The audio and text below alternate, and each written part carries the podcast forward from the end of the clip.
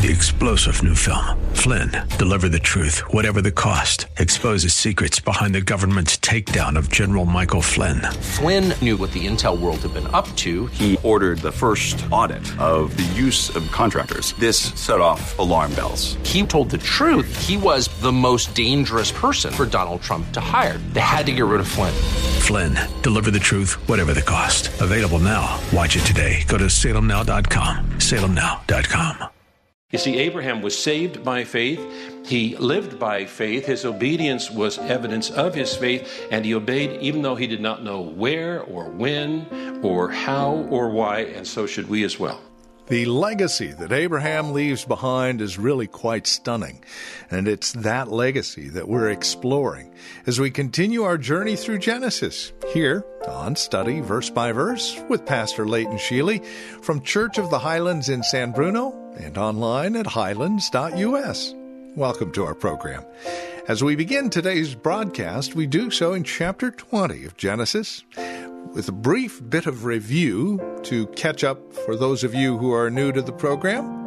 Let's catch up with Pastor Layton Sheely as we explore where we've been so that we might understand where we're headed in Genesis.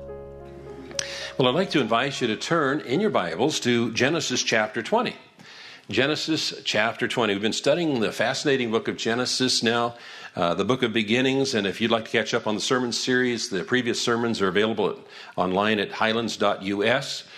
Moses wrote this after the Exodus from Egypt, and what it tells us is that God created everything that exists, and he continues to rule everything that exists. It tells us of humanity's tragic fail into and fall into sin and death, and God's unfolding plan of redemption, mentioned in Genesis chapter 3 to Adam and Eve, and then continuing through his covenant with Abraham and his descendants, Isaac and Jacob. Now, we've been studying the life of Abraham. So why are we doing that? Why are we studying the life of Abraham? I mean, what is this life of a man who lived thousands of years ago on the far side of the planet, no less?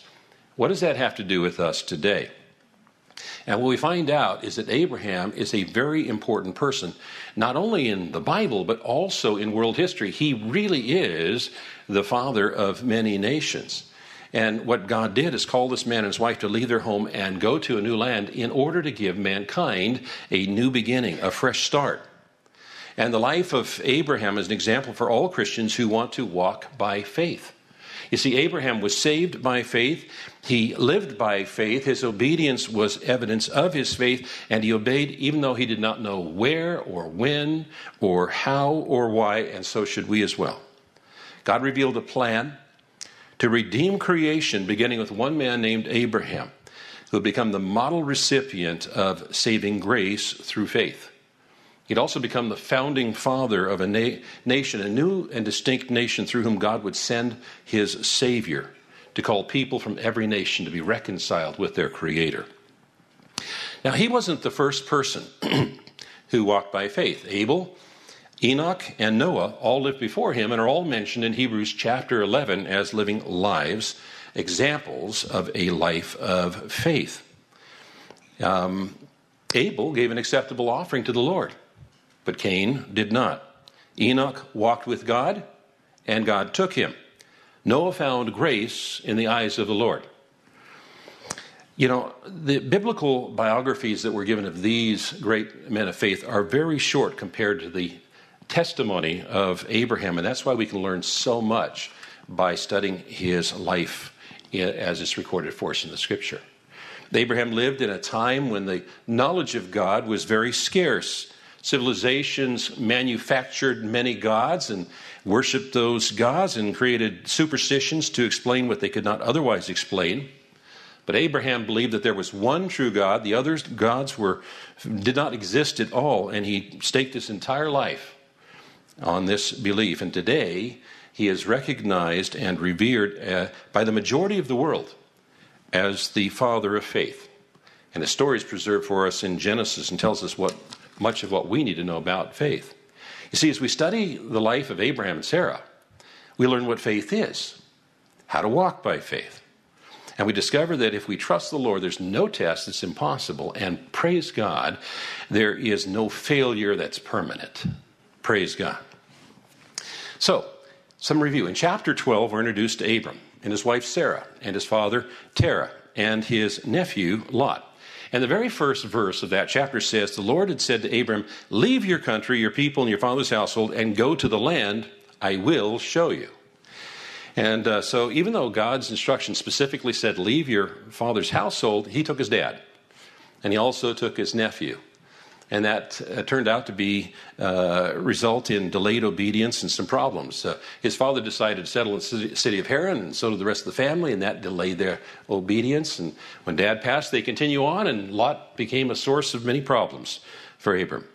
Now we find in that same chapter, chapter 12, that Abram and his household fled to Egypt because there was a famine in Canaan where they had recently settled, but he did so without first praying to God. And so there he resorted to scheming in order to protect his life by being introduced as his wife's brother.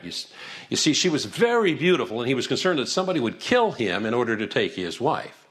And so he had this story that he would tell that he was the brother. And that would put him in a position then that he could negotiate with suitors and perhaps be able to deflect their attention. But his plan didn't accommodate the idea, the notion that Pharaoh himself might be interested in Sarah.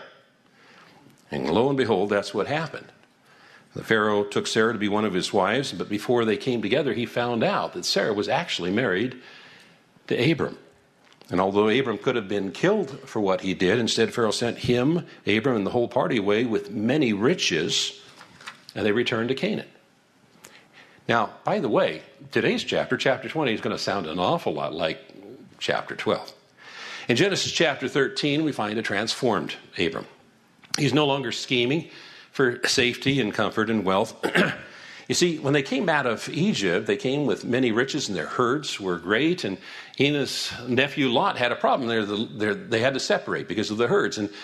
And by custom, Abram would have received first choice of the land, but he gave the opportunity to Lot. And Lot chose the best grazing land, which happened to be right outside of the city of Sodom. The Bible tells us that Lot looked towards Sodom, and then he moved towards Sodom, and then ultimately he moved into Sodom. And the consequences of his choices and values were revealed in the chapters that followed. Well, the next chapter, chapter 14, Abram's nephew Lot and his family are taken into captivity when four powerful kings from the east come and sweep through and conquer the cities of the plains, Sodom, Gomorrah, and the other cities.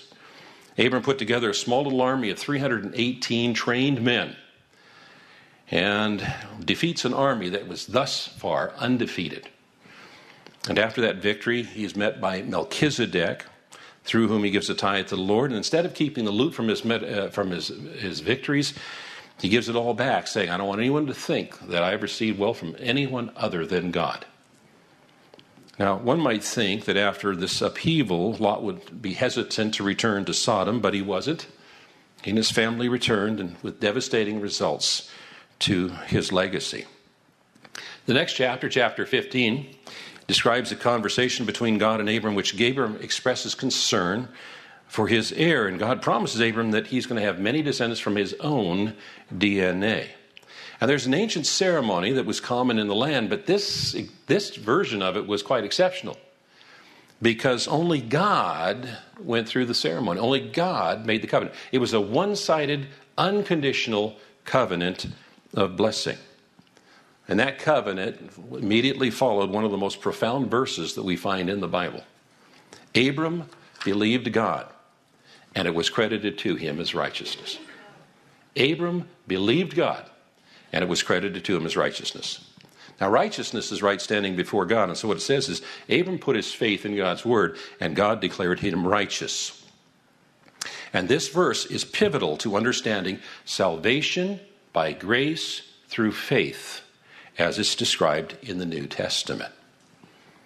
Well, after the overwhelming victory of chapter 14 and a personal conversation with God in chapter 15, you would think that Abram had it all together. That his faith was solid and stable. But instead we find in chapter 16 that he and his wife decided that God needed some help keeping God's promise. And the result of that was Ishmael, who was born to the Egyptian servant girl Hagar. And so this misstep by Abraham results in what the modern journalists refer to as the Arab-Israeli conflict. Chapter 17 is the chapter of names, because in it we find that God changed Abram's name to Abraham and Sarai's name to Sarah. And the name of the child that's going to be born is given, and that's going to be Isaac, and his name means laughter. And it's also the first time we learn a new name for God, El Shaddai, the all-powerful one. In chapter 18, God comes for a personal visit to have lunch or dinner with Abraham, and he announces that the promised child was going to be born before next year. And he also announces to Abraham his plans for bringing judgment on Sodom and the cities of the plain. You see, the people in these cities had carried on with their sins as though nothing else mattered, unaware that God's patience with them was at an end.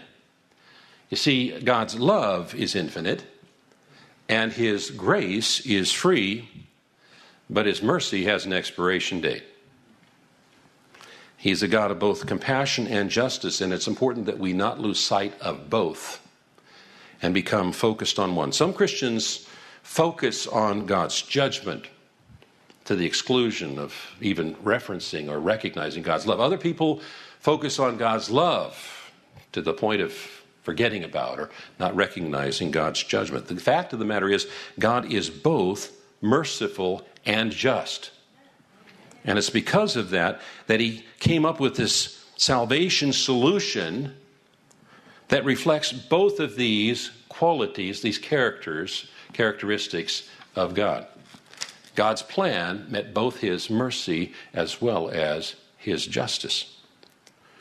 Now, Abraham intercedes on behalf of the cities, and he gets God to agree. If they can just find 10 people out of all of the thousands who lived in these cities who would be considered righteous, that God would not bring judgment upon those cities. But they couldn't even find 10. See, chapter 19 tells the rest of the story. And the focus in chapter 19 is on Lot, Abram's nephew. And basically, this chapter contrasts the righteousness of Lot with the righteousness of Abraham. They couldn't find even 10 people considered righteous, and so God's judgment rained down so thoroughly that nothing remains even to this day. They can't even find, thus far, the remains of the cities of Sodom and Gomorrah. A great review of where we've been in the past few broadcasts here on Study Verse by Verse for those of you catching up. If you'd like to review any of those messages that we've had in the past, they're available online, highlands.us. That's highlands.us.